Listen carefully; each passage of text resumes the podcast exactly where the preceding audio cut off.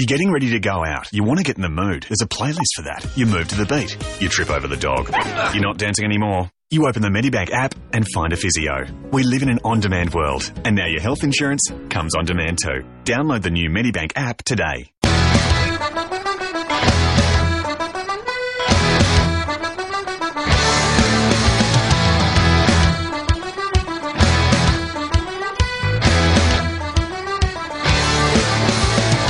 For SEN America, this is the SEN MLB podcast.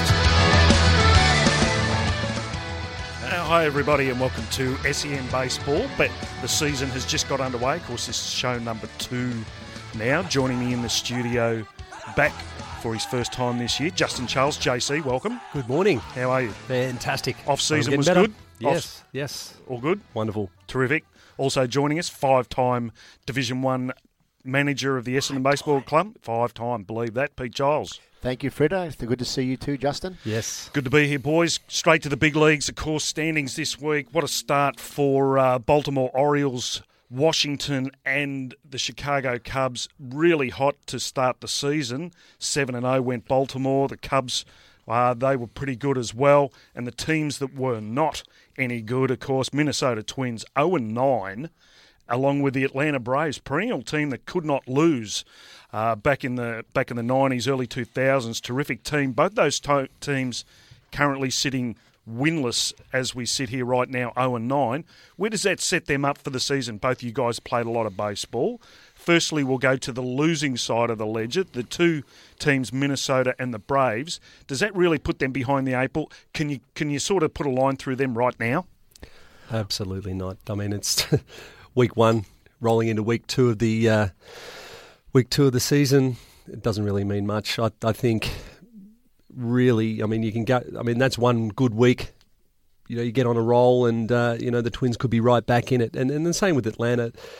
They're a class organisation. They've got a lot of money. You just don't know how things are going to click. So it's very early in the season. I don't think you can read too much into it. Pete? Once you start 0 and 9, all of a sudden the wolves start hounding at the door. Press get on you, fans get on you, and just get into a rut. So I know it's early, but uh, 0 and 9 certainly not the way that you'd be wanting to start a season. So I say no, but I dare say that door's open for a little bit of discontent. Can I just as a question without notice, it's just sort of popped into my head. Let's just focus on Minnesota for a moment. 0 and 9 as it sits right now. Of course, the Australian connection is James Beresford. Sitting at that AAA level, has hit around the 300 mark for about the last three or four seasons, waiting for that opportunity. Does an 0 and 9 start at the major league level open the door for a guy like James Beresford to maybe get a shot at the big league level? Look, I followed spring training pretty closely, and they gave Jimmy every every possible chance. You know, they they played him probably the last. or He started and, and, and played parts of most of most of the spring training games. They gave him every possible chance. Got a couple of knocks, but didn't really hit better than 200 at the big league level, and that's against other AAA guys and uh, the occasional major league starter that they're you know bringing into the start of the season. Does it open the door? I, I think they've got to start looking. Per, perhaps it does open the door to, to start blooding and, and looking, but I think they've had a good look at Jimmy. He, he might have um, may have missed the boat. I don't know. Missed the It's boat hard- on that one. Well, it's it's it's hard. Well, did they trade away Brian Dozier? And, and, and bring him in and, and go low budget and get some, you know, reduce the payroll yeah, and bring Jimmy Ber- in. Beresford will be low budget. Yeah, Gu- Guarantee you go for Yeah. absolute minimum. yep. Try and get that big league. be great for Aussie baseball, great for James Beresford, Beresford and all, all that, but um, don't know. Don't know. I- How do you see it? Well, I think any manager worth his salt's not doing a knee-jerk reaction now at 0 and 9. I s it's a long way to go. So, I still say that um, you're probably going to put faith in a lot of your players. You know, it's it's as you said, just it's one week away. You have a good week, and that turns around really quickly. So, And they've got some good players too. no doubt, no doubt. You know, it's it's not ideal. You certainly want to see Aussies up there, but I don't think it's going to be hit the panic button just yet. Let's get on the positive side of things. JC, you were big on the Cubs last year. Of course, started the season beautifully. They're currently sitting atop that central uh, central division there, eight and two right now. Where do you see the Cubbies? Also, Washington currently sitting seven and one, and Baltimore seven and two, leading their divisions. But I know you were big on the Cubs last year. Big Yep. fan of Joe Maddon. Yep, let's talk Cubbies first. Let's talk Cubbies first. Joe Maddon, last interview, uh, is talking about right now what they're going through the Cubs lineup is that they're all engaged. Every, you know, they had meetings through spring training about what they want to do, how they want to approach certain situations in games, and they're doing it. And really, he's saying that he's not really playing much part in the game right now as a manager. Yeah. That all the but all the players are involved in every single pitch. They're engaged, and it's generated from within. So they're up. They're up and about. Yeah. Um, and they're playing for each other. Um, you know, they've got a crazy crowd at Wrigley Field that just love them. And when they're performing, they're right all over them. And so they've got this nice momentum going at the moment. So really fun to watch. It's funny, every time you see video clips of these games, it's amazing. The sides that are successful have that real buzz about it. The crowds have a feel to it, the players have a feel. There just seems to be a real hype around teams that play well. Now, I know it goes hand in hand, but it certainly starts from the, from the dugout. And once you see a, a, a real morale boost in that crowd and the dugout, it's exciting. Yeah. A another one that uh, did happen during the week, Kyle Schwarber from the Cubs also hurt his knee, um, possibly out for the year. Does that really, uh, does that help? Uh, not it obviously doesn't help, of course, but it, does it have a big effect, of course, on that morale, uh, camaraderie within a team, and you see the, uh, an effect coming from the Cubs in that area? I think in a team that's not rolling like they are, and, and without a leader like Joe Maddon, and, and without the uh, the I vet- think you you got a man crush on Joe Maddon. yeah, I love him. I, I love him. He, he's very Is um, his funky glasses? He's, he's very Gilesy esque. Well, there's something there. I'm telling. That's where I was. He's got the glasses. Look at the glasses. Tell me that's not Joe. He's got a combi van outside there. He's Joe Maddon right here. on, on the Schwarber thing, I, I, I, he's a big loss. And uh, Madden had earmarked him to do some catching as well as playing in the outfield. Um, he's a big loss, but in a team like that, I look at it, it's an opportunity for someone else. Um, for, for this particular yeah. team, Absolutely. and I, I think you know at the moment Joe can't do any wrong, the team can't do any wrong, and I think while it's a big loss, um, I, I think it's an opportunity for another player. Uh, Washington Nationals, another team, also started really hot. Bryce Harper, hundredth home run in the major leagues this week. Which was a grand salam Grand salami. Uh, you know, there's been a lot of talk about the bat flips and that sort of stuff, which we touched on lightly last week. Harper's a fan of flamboyance and that sort of thing. Um, Strasburg's back and throwing well. The Nationals look to be heading in the right direction. Yep. And, and you know the uh, the team's constant. You know, Papelbon couldn't get a save last year. Now he's won five out of five. You know, saved five out of five. Are they all good in the in the That's dugout what I'm now? saying. Are they, Absolutely, good in the that's what I'm saying, and I'm, that's exactly what I'm saying. And so, uh, you know, I'm a big one for managers and the effect on it. And Dusty Baker has come in. He's managed other big ego This is his first year now. He Yep, took over from year. Matt, Matt, Matt Williams. Matt, yep, Williams. Matt. Williams, and we're, we're talking off air about you know certain managers when there's um, dysfunction in the dugout. Some turn a blind eye. Others, you know, look at the issue and deal with the issues. I think Dusty Baker's one of those. I think he's told the guys to pull their head in or, or been able to manage those egos. And now there seems to be harmony. You know, veterans that we didn't see much out of last year are now you know performing. Jayson Werth as one has had already a couple of big knocks. Um, it just seems happy dugout, and uh, and they're getting some great results. Of course, Matt Williams, we just touched on, was manager of them. He had a lot of conflict back in the day with the Giants with Barry Bonds. They used to go at it in the dugout there. Was he accepting of that sort of behaviour last year? Or and Dusty Baker's not accepting of it this year? That's what I'm saying, I, I, I- and I can only speculate, but that's what I feel. You know, when Papelbon got into Harper about you know not hustling, and then you know there was that physical altercation in the dugout, and Matt Williams claimed he didn't even see what was happening. Yeah. he, he was down the other end of the dugout and he didn't even see it. Well, what are your assistants doing? You know, why aren't they reporting back to you Bench so that coach. you can? Yeah, Yeah, there's all like that. sorts you of know, guys. th- th- there was dysfun- Clearly, there was dysfunction because they had all world starting Max Scherzer, Gio Gonzalez, you know, um, Zimmerman, all these guys, you know, and pitching well, Yeah. but couldn't get over the line. Now all of a sudden, same personnel almost, Yep. same personnel almost, and then Dusty Baker comes in, and now there seems to be harmony, and they're winning games. Um, one one in the middle. This is they're not uh, winning, they're not losing. Boston Red Sox currently sitting four and four. There's a, a bit of discords happened during the week, and the, this is this is um, close to my heart. It's a weight issue, right? Now I don't know if there's weightism is is a word and how it gets around, but um, I believe uh, the It's called pan- fat. It's called we're, being we're, try- fat. we're trying to steer away from the harsh words. That's what I'm trying to do. I have been called fat. I, I actually have encouraged my daughter. You're daughter. My, cuddly. my, my daughter calls everybody chunky. it's because Dad's been chunky all his all his life. Anyway, back, back on this Boston, right? Big uh, problems. They went and recruited the Panda, Pablo Sandoval, to to be one of the cornerstone superstars of their team. Currently earning seventeen point six million dollars to play with that organisation. That's a lot of donuts. A lot of donuts. You could buy your own Krispy Kreme franchise for that, couldn't you? Um, but of course, Boston this week have turned around and said, um, "You're not performing the way you like, uh, the way we like. You need to lose some weight." And I think Pablo was eating a bag of salt and vinegar chips at the time. He he he doesn't seem too concerned. He's more than happy to be cuddly and chunky and portly Fat. and all. he broke his belt on the swing. He broke his belt. How embarrassing to have to go back to the dugout because you can't do your belt up, and all people are on you for being fat, and you've broken your bat. you've got to walk. 30 metres to the dugout and give the bat boy your belt and then go back and finish from your at-bat. You experience, you- from experience, it's Oh not God. very funny and it's very embarrassing. But you know what happened buy- after that? All of a sudden now, after that at bat, now he's got this shoulder strain. Well, let me pose right. you this question: Yeah, If if your unquote. employer who pays you seventeen point six million dollars says you must lose weight, do you as a player have the right to say no? Weight's not the issue. Uh, I, personally, I think the ultimate answer rests with the club because you know what? They just put him to Triple A. He gets fatter, he goes to Double A. He gets fatter, he's out.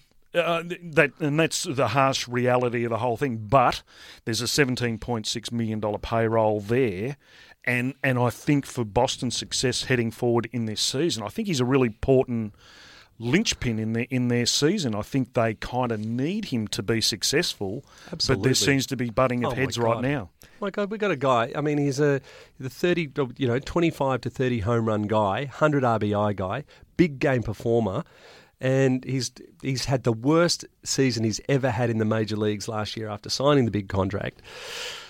And he's, as you said, uh, Frida, he is a linchpin. You've only got to look at the league. To me, it's based purely around stats. You've got Prince Fielder, another big man. His stats are good. You've got CC Sabathia, another big man. His stats are good. Yeah. When they're paying you money and your stats for, drop off, first thing to go is your weight.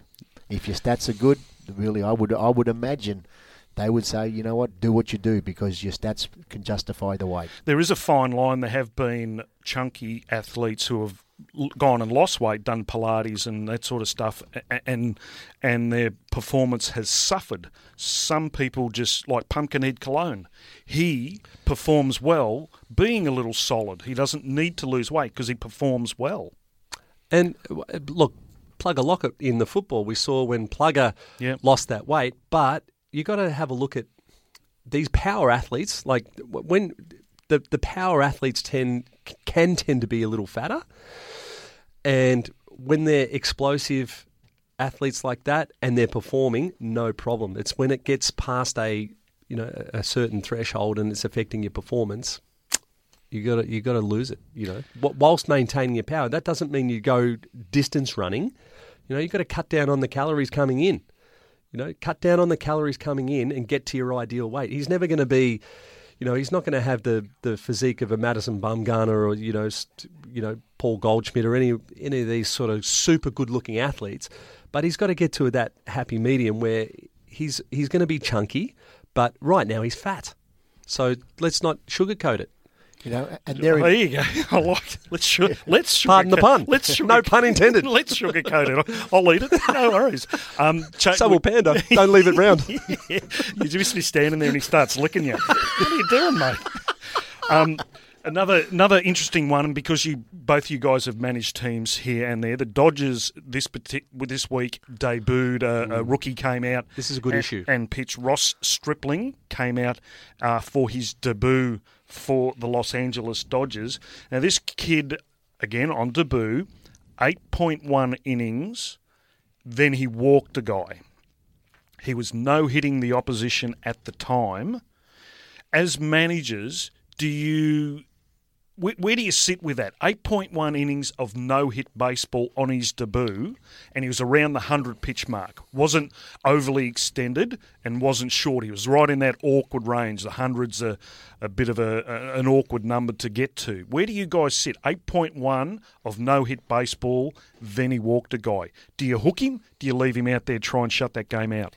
All right, so from from my point of view, at eight point one or at, at, the eighth inning, you're coaching with a little bit of romance to it. At eight point one, with nobody on, the romance stays alive. As soon as the runner gets on with the walk, the romance goes, and you go back to what's good for the team. And for me, that's uh, make the change. You, Justin, how would you approach it?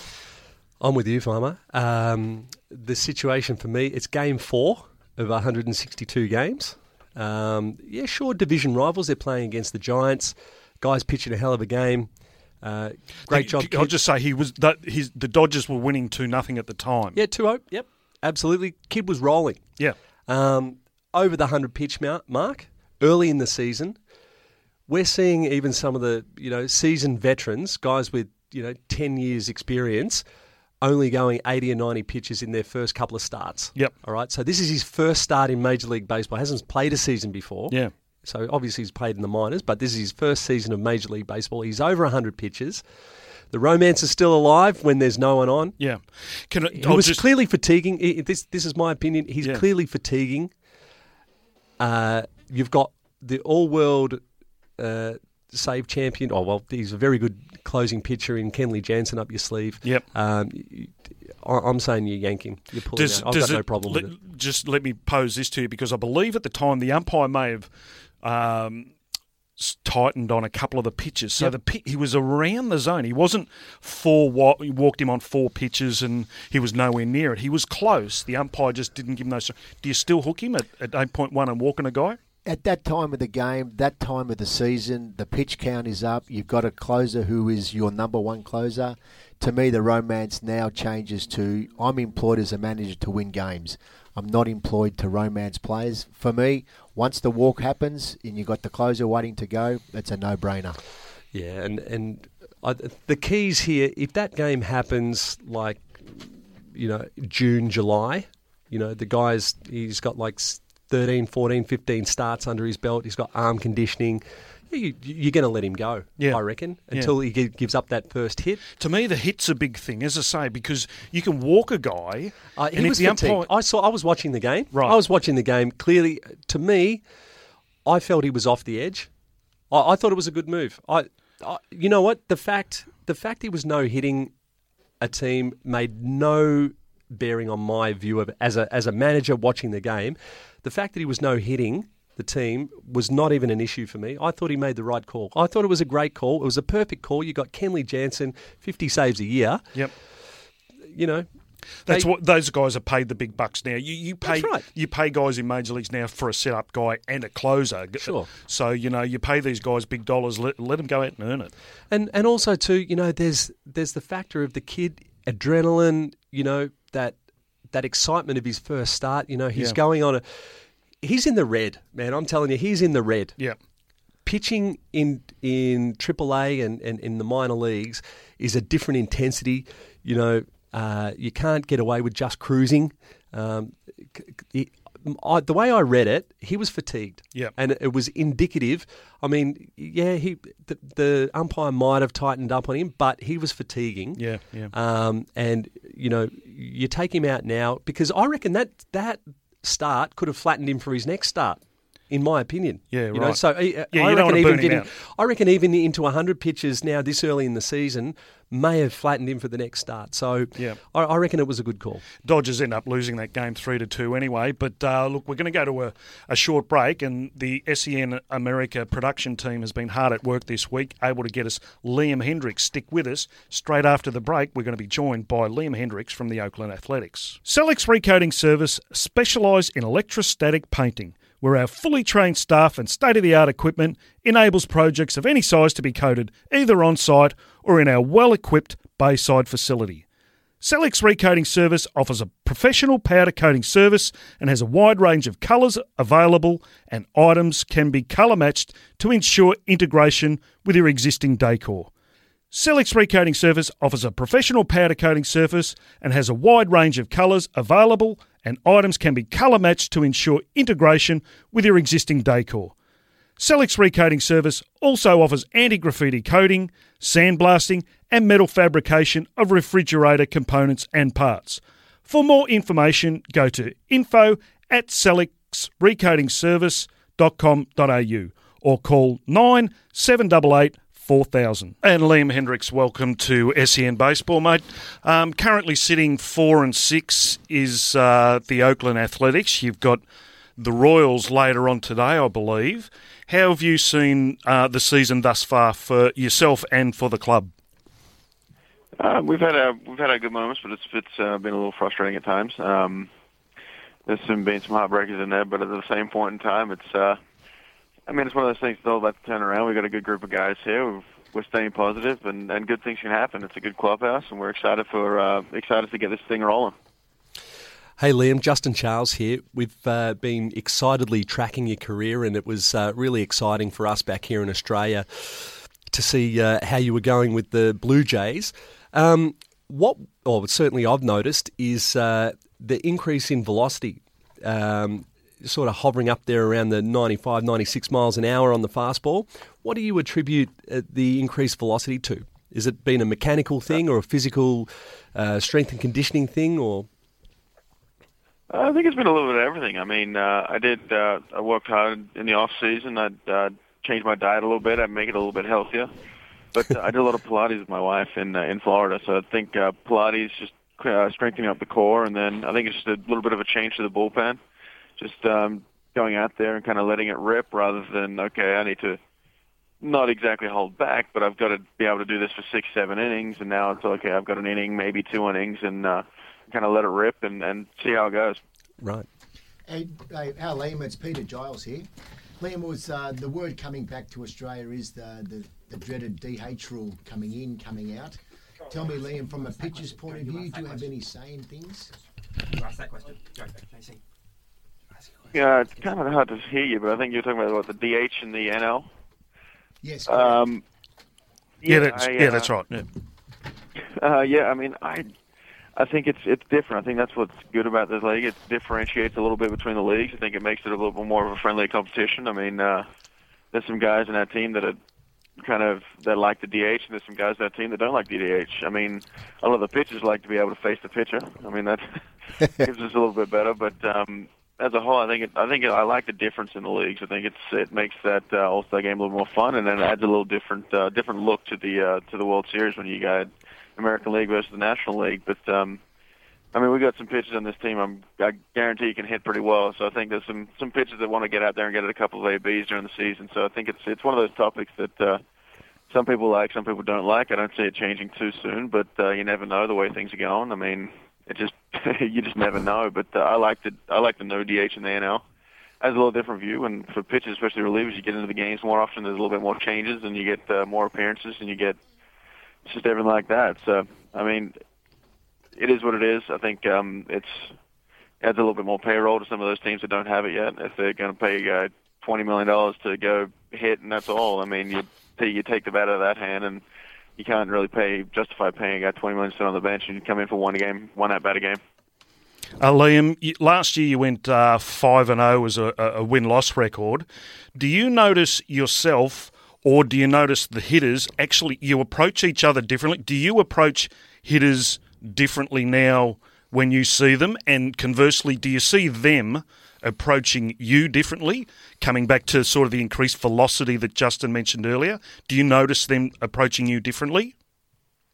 Oh, without a doubt. I mean, uh, when I was a starter, I didn't throw overly hard. I wasn't about to overpower anybody, so they could kind of sit back and wait for me to make a mistake and then jump on it. Now it's uh, now it's more me going out there and pitching to my strength and them having to adjust to that. So I think, uh, especially out of the pen, you go out there and you throw your strengths. And like my my strength last year with my fastball, my slider.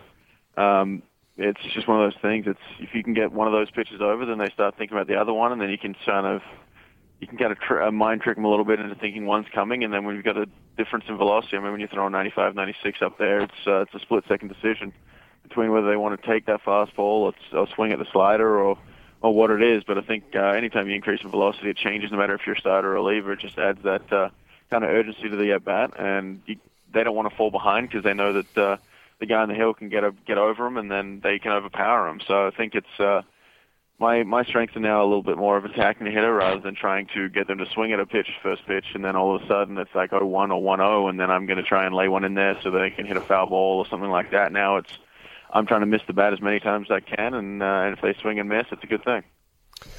That's a good philosophy. Missed the bat. um, last year, Liam, you pitched in some really big spots, and uh, probably, well, for me, watching as a spectator and as a supporter, when you struck out Big Pappy uh, at Fenway, were, are there any sort of situations that stick in your mind more than others?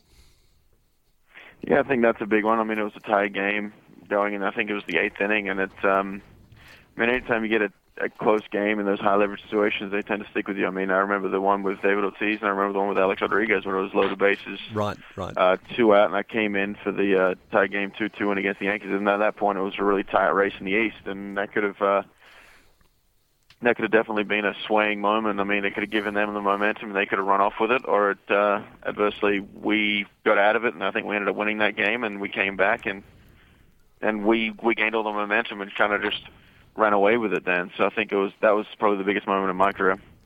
And then and then there was that time where the, the starter comes out of the game early in the playoffs, and then you go four innings of shutout baseball and you know keep him in the game. That was a big one too. Yeah, I think I kind of blacked out a little bit for that one. I don't remember too much of it. you are human. I, I came in and I, I got lucky. I mean, I was able to catch a guy leaning off second base, and then was was uh, had some really good defense. They made some good plays behind me, and um, yeah, we uh, unfortunately weren't able to pull that one out. But uh, hopefully we can turn this thing around here soon and then go for it, and then we'll it again this year. Tell me, Liam, just from our for our listeners back here, just from a practical point of view, from a from your perspective now, when a player actually gets traded, just the the everyday thing of finding accommodation and lifestyle, is that something that you have to do personally, or is it a manager takes care of that? Is there something? Is there a, a, a set process for you guys now? Um, you can get your agent to look into it. I mean, I had mine look into it, but uh, ultimately it was uh, me and my wife's decision. I usually leave it up to her because she's the one who's going to be spending more time there. Um, yeah, she if she likes it, I like it. It, it doesn't bother me as long as I've got a bed, a comfortable bed, and a TV. I'm fine. But um, yeah, it was a little little different because spring training was my first spring training in Arizona. That was that was different. A little different climate, a little different weather, and everything like that. And then uh, obviously this is my first time out in California playing, so trying to find places around the area that you know uh, have have good reputations where uh, some of the other guys are at, so that say I'm, I take the car one day, then the wife can get to the field with one of the other wives, or just things things like that. So it all goes into it. But at the end of the day, it's your decision to try and choose. They don't try. They don't set you up with anything, but um, obviously you get your agent or manager to help you out a lot with that as well. Liam, even, even in the big leagues, happy wife, happy life.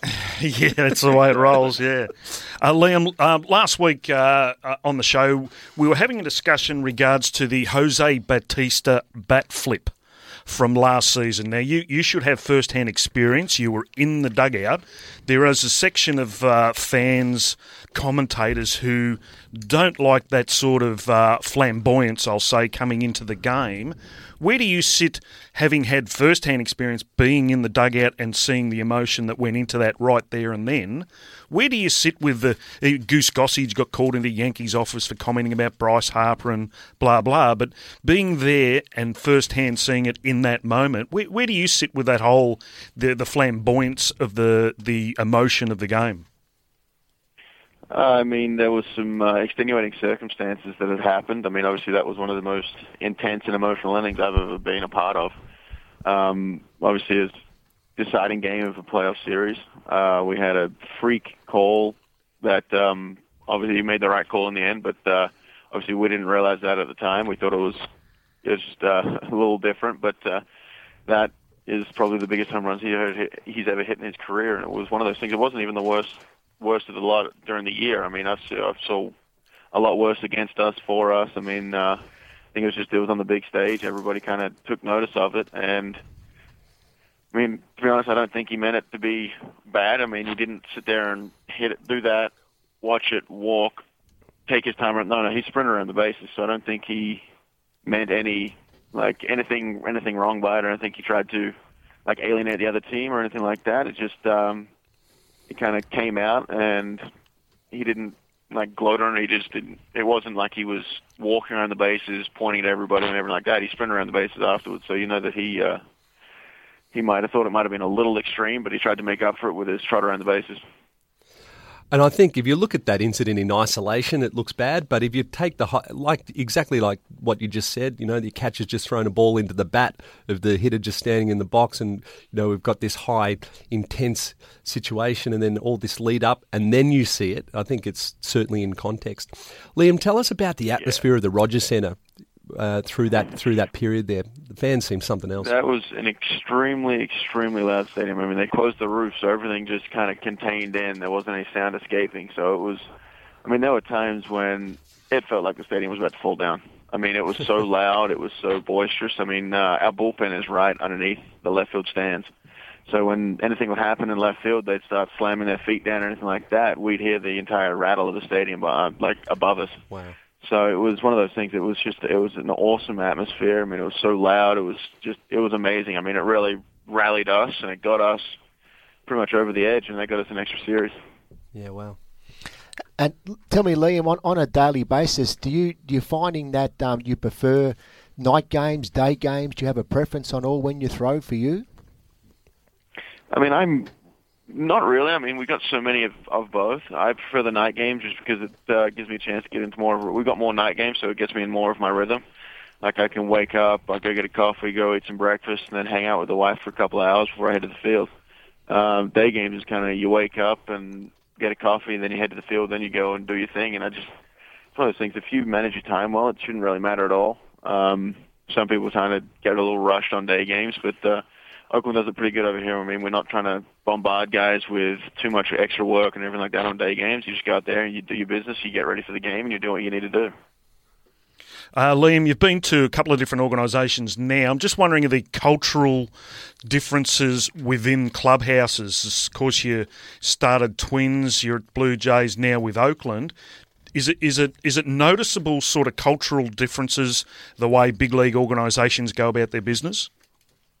Uh, each clubhouse has a different like uh, pros and cons. I mean, uh, coming up with the Twins, it was kind of they were getting through the dog days of the three, the few couple of bad years they were having, and it was it was tough. I mean, it was. um I mean, no one likes losing, so as soon as you lose, you kind of start turning on each other a little bit, and it's just it got a little bit out of hand. But um, the Royals, the Blue Jays, Oakland, even the Twins, the next year, it was uh, it was it was a fun clubhouse. So, like uh, each team has a good group of guys that you try and stick around. They're a positive group that uh, tend to try and kind of boost that morale a little bit. I mean, Oakland's no different. Oakland has a great clubhouse, got a good group of guys. We got a younger group of guys, which is nice. But then we got a couple of veterans out in the pen. We got a couple of veterans here and there. So it um, it adds that little bit of kind of just leadership role that I think a lot of the young guys, when they first get up, they just need to just to learn, teach them how to go about doing certain things and making sure they're not overdoing it or underdoing it or saying the wrong thing to the media or anything like that. It's just one of those things. It's uh, you have that leadership group, it's, it, it makes the world a difference. Liam, can the Oakland Athletics contend this year or do enough before Billy Beane starts trading everybody away? I believe so. I mean, we've got the talent in the room. Um, as soon as the offense clicks, I think it'll be one of those things. I mean, we've got we can't we can't figure anything out right now. It's like when the pitches work, the offense doesn't work. When the offense works, the pitches kind of struggle a little bit. As soon as that all clicks, I think we're going to be fine. We've got enough talent in this room to uh, to go a long way this year, and hopefully we can we can get it clicking. And as soon as it, as soon as we start rolling, we'll be fine. I think it's just uh, once we get over once we get moving along a little bit, get on a little win streak. I think um, I think anything can happen, and that's the thing of this team. We're not uh, we're not like oh we've we're struggling a little bit now. Okay, we're we're out of it. No, no, no. It's it's it doesn't matter. We're gonna we're gonna win. We're gonna do what we need to win, and it's it's gonna end up. We're looking to look back at this in the end of the season. We're like, yeah, first week was tough, but since then it's been fun. And Liam, can the Australian public get to see you and your wife in any time in the the dear distant future? Yeah, we tr- we uh, usually get back every year. I mean, uh, generally a lot of it's just been trying to spend time with family and do everything like that because I don't get to see them too much. But um, yeah, we're going to try and get back. Depending on how this season goes, it'll depend on where we go when uh, when we come back. But hopefully, I'll be there during the uh, during the ABL season. We'll head down to a couple of heat games. Uh, last one uh, here, Liam. Thanks for your time today. Uh, the World Baseball Classic, I'm sure you m- would have followed back here in Australia. Of course, Australia won the Sydney qualifying series and will be representing at the uh, World Baseball Classic in March of next year. Is it on the radar for you? Could we see you in an Australian uniform next year? Uh, hopefully, I mean, at, at the end of the day, um, I need to make sure I get clearance for these guys, and I think it all depends on how late we go, how we do everything like that. But uh, if it, if it's up to me, then yeah, I'll be there. Um, but at the end of the day, it's it's not all my decision. I got to talk to the GM, and I've got to talk to all, everybody here about like whether it's the best thing for my career and everything like that. But uh, if it had, if it was up to my decision, I'd be there. And so hopefully we can have a good year. I can turn around a little bit from my early struggles and uh, and move forward, and then I'll be there for sure. Uh, Liam, really appreciate your time today. Thanks very much for coming on SEN Baseball. Uh, good luck for the rest of the season, and uh, once again, thanks for coming on the show. Awesome stuff. Thanks, guys. Really appreciate it. And great to catch up with Liam Hendriks from the Oakland Athletics, the, as I mentioned, the SEN America production team. Terrific job getting hold of Liam for us there. And uh, just coming up after the break, we during the week we uh, pre-recorded Travis Blackley. It has been out on Twitter that we had Travis this week. Uh, great news for Travis. It won't be in the actual interview, but he has signed to pitch in Mexico. Uh, going to be p- playing with the Pericos de Puebla. Jolsey, what do you reckon? Pretty, pretty keen to go with those blokes, the Pueblas. Well, they're a household name in Puebla. So, uh, Yes. uh, most kids have the, the jersey of the Pebblers with Travis on the back. I Yeah. would dare say. we, we we did in That's the great pronunciation. Yeah, in the in the uh, actual interview that we, we spoke with Travis, and we, we tried to get out of him because these guys always have offers on the table, and he off here, he wouldn't tell us on here, but off here he did explain that there there were a few offers on the table, but just this week it was announced that uh, Travis was going to head down to Mexico to play, and here's what he had to say in uh, in the interview that we got during the week with Travis Blackley. And Travis Blackley, welcome to the show, mate.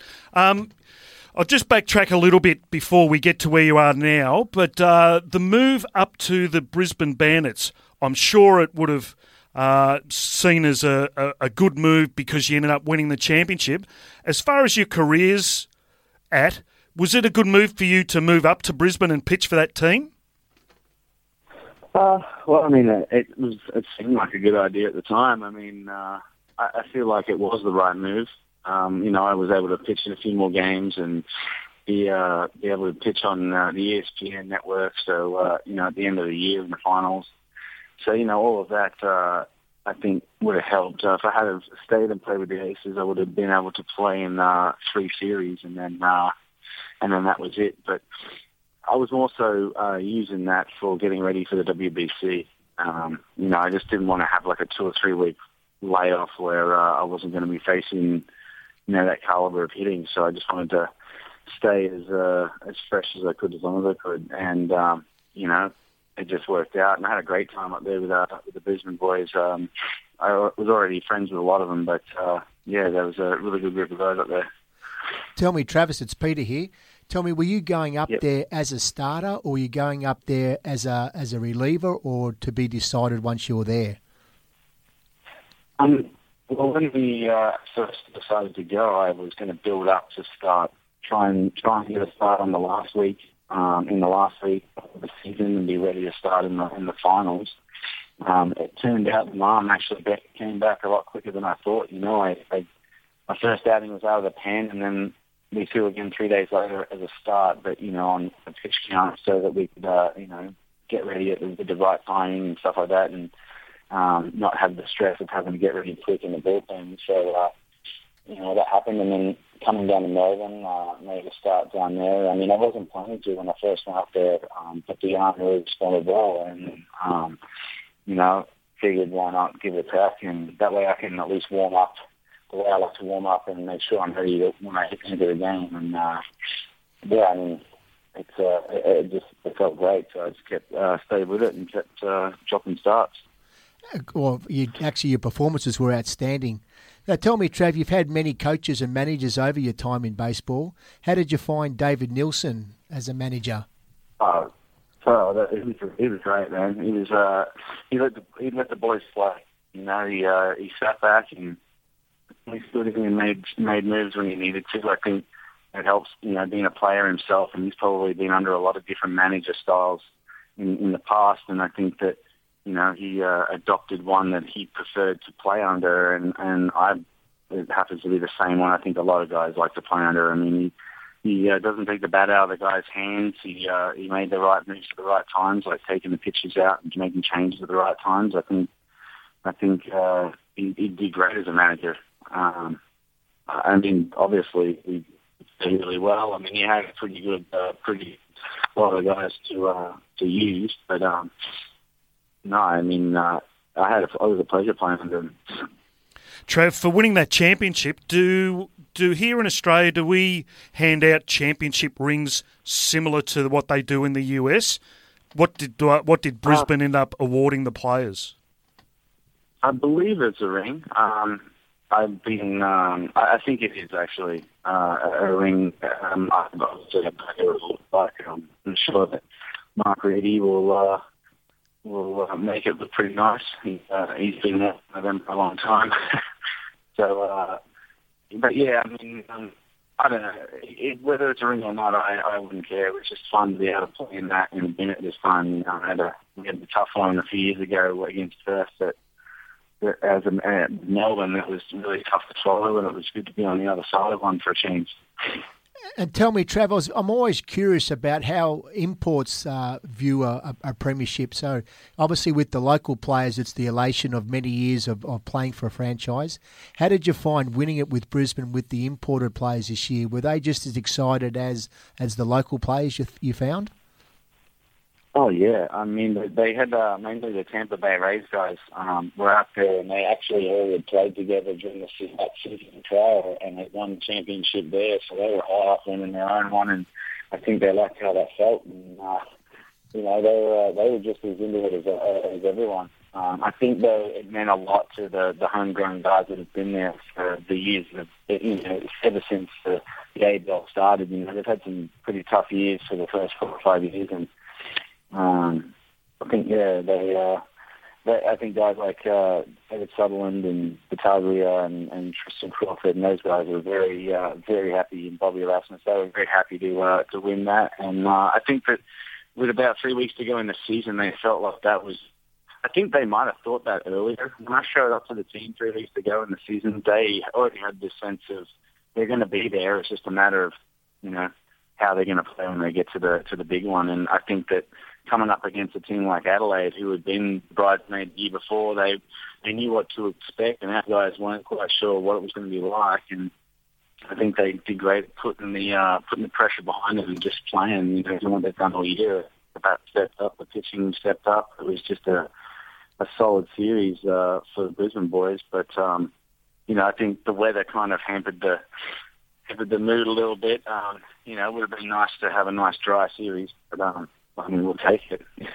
Absolutely, mate. Now, we'll move up to the uh, World Baseball Classic qualifiers. It's the first time these qualifiers have been played as part of the World Baseball Classic. How did you see that tournament run up there in Sydney? Of course, Australia came away and won one of the final spots for the World Baseball Classic to be played in March next year. But how did you see that tournament play out?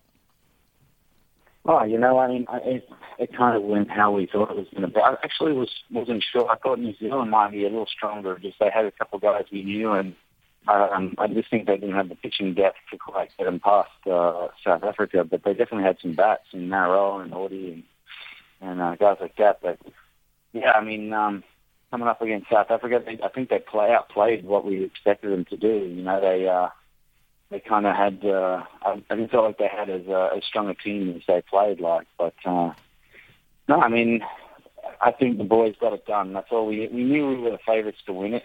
We knew the pressure was on us to win it. Um, we were happy to be at home and playing in front of our home crowd, and I think that uh, you know it was just a more of a relief to get that game uh, at the end taken care of. You know, because you know in baseball anything can happen, and in that style of play, in that style of play, where you know, you lose one year and you're on the brink of elimination. It's kind of, you know, it's kind of tough. But now the boys stepped up. I mean, they faced some decent pitching, and then they faced some pretty average pitching, which actually held them at bay. I think it was a bit under the hitting speed.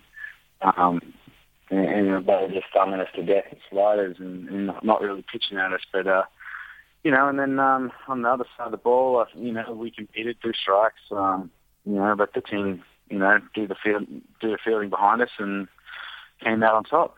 Just outlasted them, I think. And, and Travis, did you find the crowds were pretty good for the the WBC um, qualifiers up in Sydney?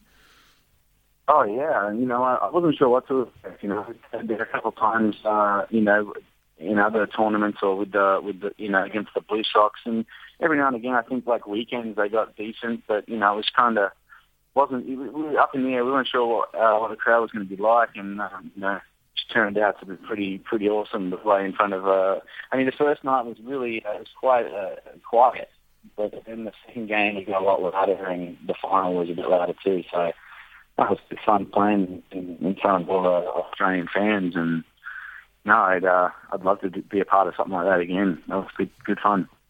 Trav, we'll move up to where you're at right now. You have been a part of, I think it's eight, eight or nine major league organisations. What number were we at?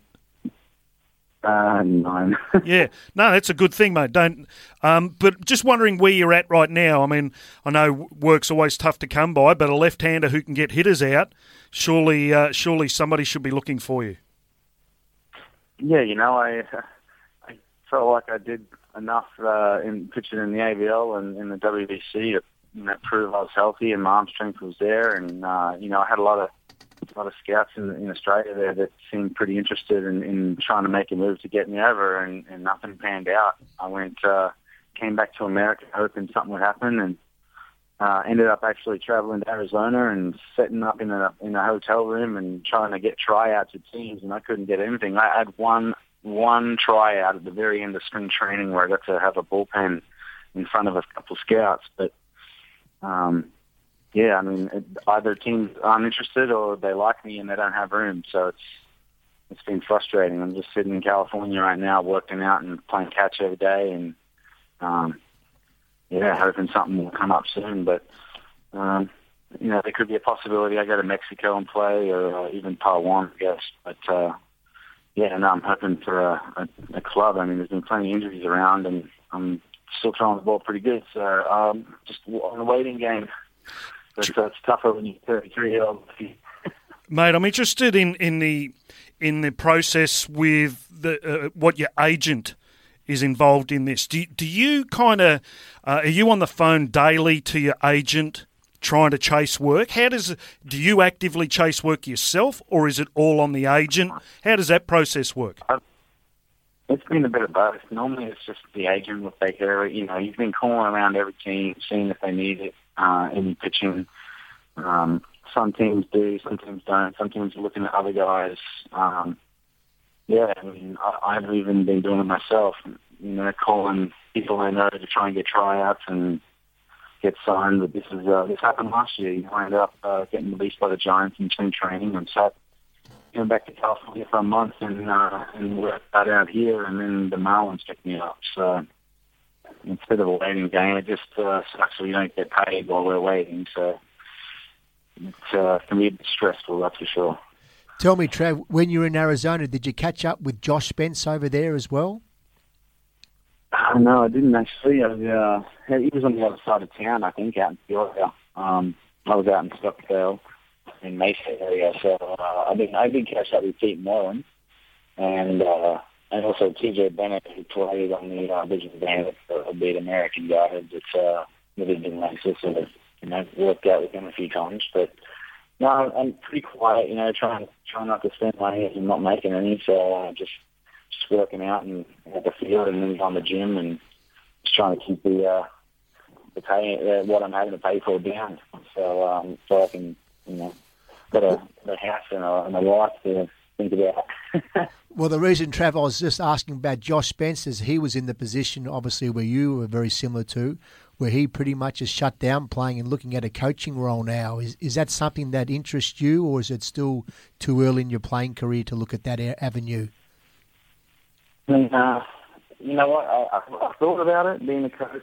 Um, I just feel like I still have plenty on in the tank. You know, I feel like if I can't beat 90 miles an hour, I'll give it up. Know, if I'm sitting there on 85, I'll I'll uh, I'll call it a quit. But, you know, I'm still hitting 92, 93 miles an hour. I'm left-handed at those strikes. But all my pitches, you know, I'm kind of I still feel like I've got I'm as good as I've been, and uh, it's just frustrating you can't get a crack when uh, and I'm feeling as good as I am. So uh, yeah, I mean, I'm sure one day it'll, that'll time will come to uh, to shut it down, but um, not just yet. I don't think.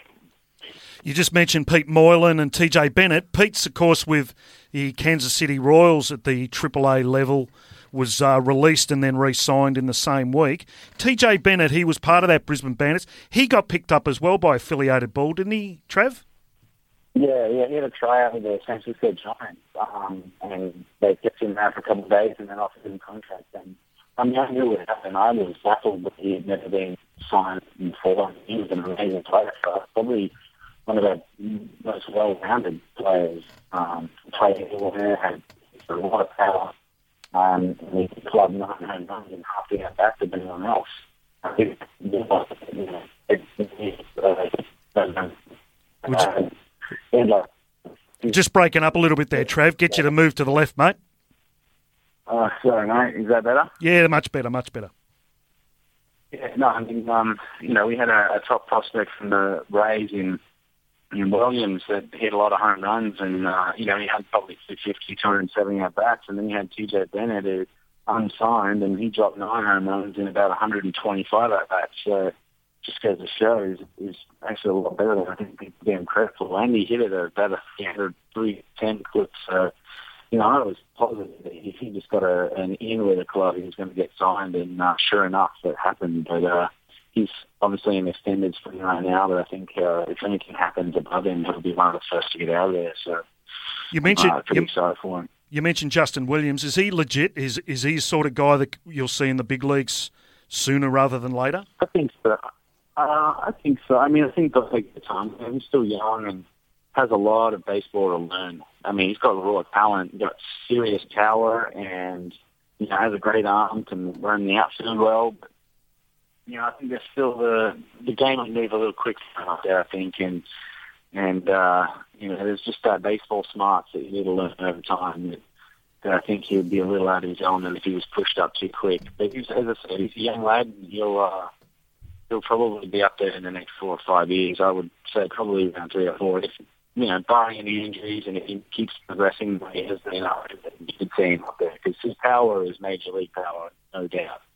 He had some absolute monster home runs for the Bandits. And, um, I don't doubt it, but yeah, he's still got some some baseball to learn. T- tell me, Trav, if the passion's still there for you towards September, October, do you think the Australian crowds will see you once more again with the ABL? Uh, I'm not sure this year. This year, I've got, uh, I got to make money, mate. Yeah, I'm probably going to take my act over to Mexico again, and not just that. I mean, I have uh, I have to do uh, Christmas in the US this year. You know, I promised the wife that we do that in in, in America. As she's done two in a row in Australia, so. Um, but the year after that, I mean, anything can happen. Um, you never know. I mean, I, I'd like to come back and play. Um, you know, I can't see uh, can't see why I. Um, good on you, Trav. Look, really appreciate you coming on the show today, uh, and good luck with uh, your endeavours trying to get a job, mate. Really, really appreciate you coming on. Thanks very much. Right. And great to catch up with Travis there. Of course, uh, we did pre-record that chat, but he has signed in Mexico, so he has progressed with his career. He did intimate during the chat that wasn't sure. There was a couple offers Asia-wise and uh, down that South American way, but success for him in Mexico, and we'll keep a, a, a track of uh, Travis as he goes along. But that's all we got for today on SEN Baseball, guys. Thanks very much for your input. Great show getting Liam Hendriks and having Travis Blackley also, a couple of major leaguers on the show. But uh, thanks very much for coming, JC. Great job. Thank you, mate. Great to be here. Pete Giles, thanks for coming on. Thank you, Freda. Thank you, JC. And next week, of course, will be Russell Spear and Brendan Wilson will be coming in the studio for the show next week. So, uh, on behalf of the crew here, thanks very much. You've been listening to SEN Baseball. Thanks for listening to the SEN MLB podcast. For more SEN America podcasts, head to sen.com.au. To keep up to date with the latest American sports news and interviews from around SEN, follow SEN America on Twitter at SEN America and on Facebook at facebook.com slash SEN America.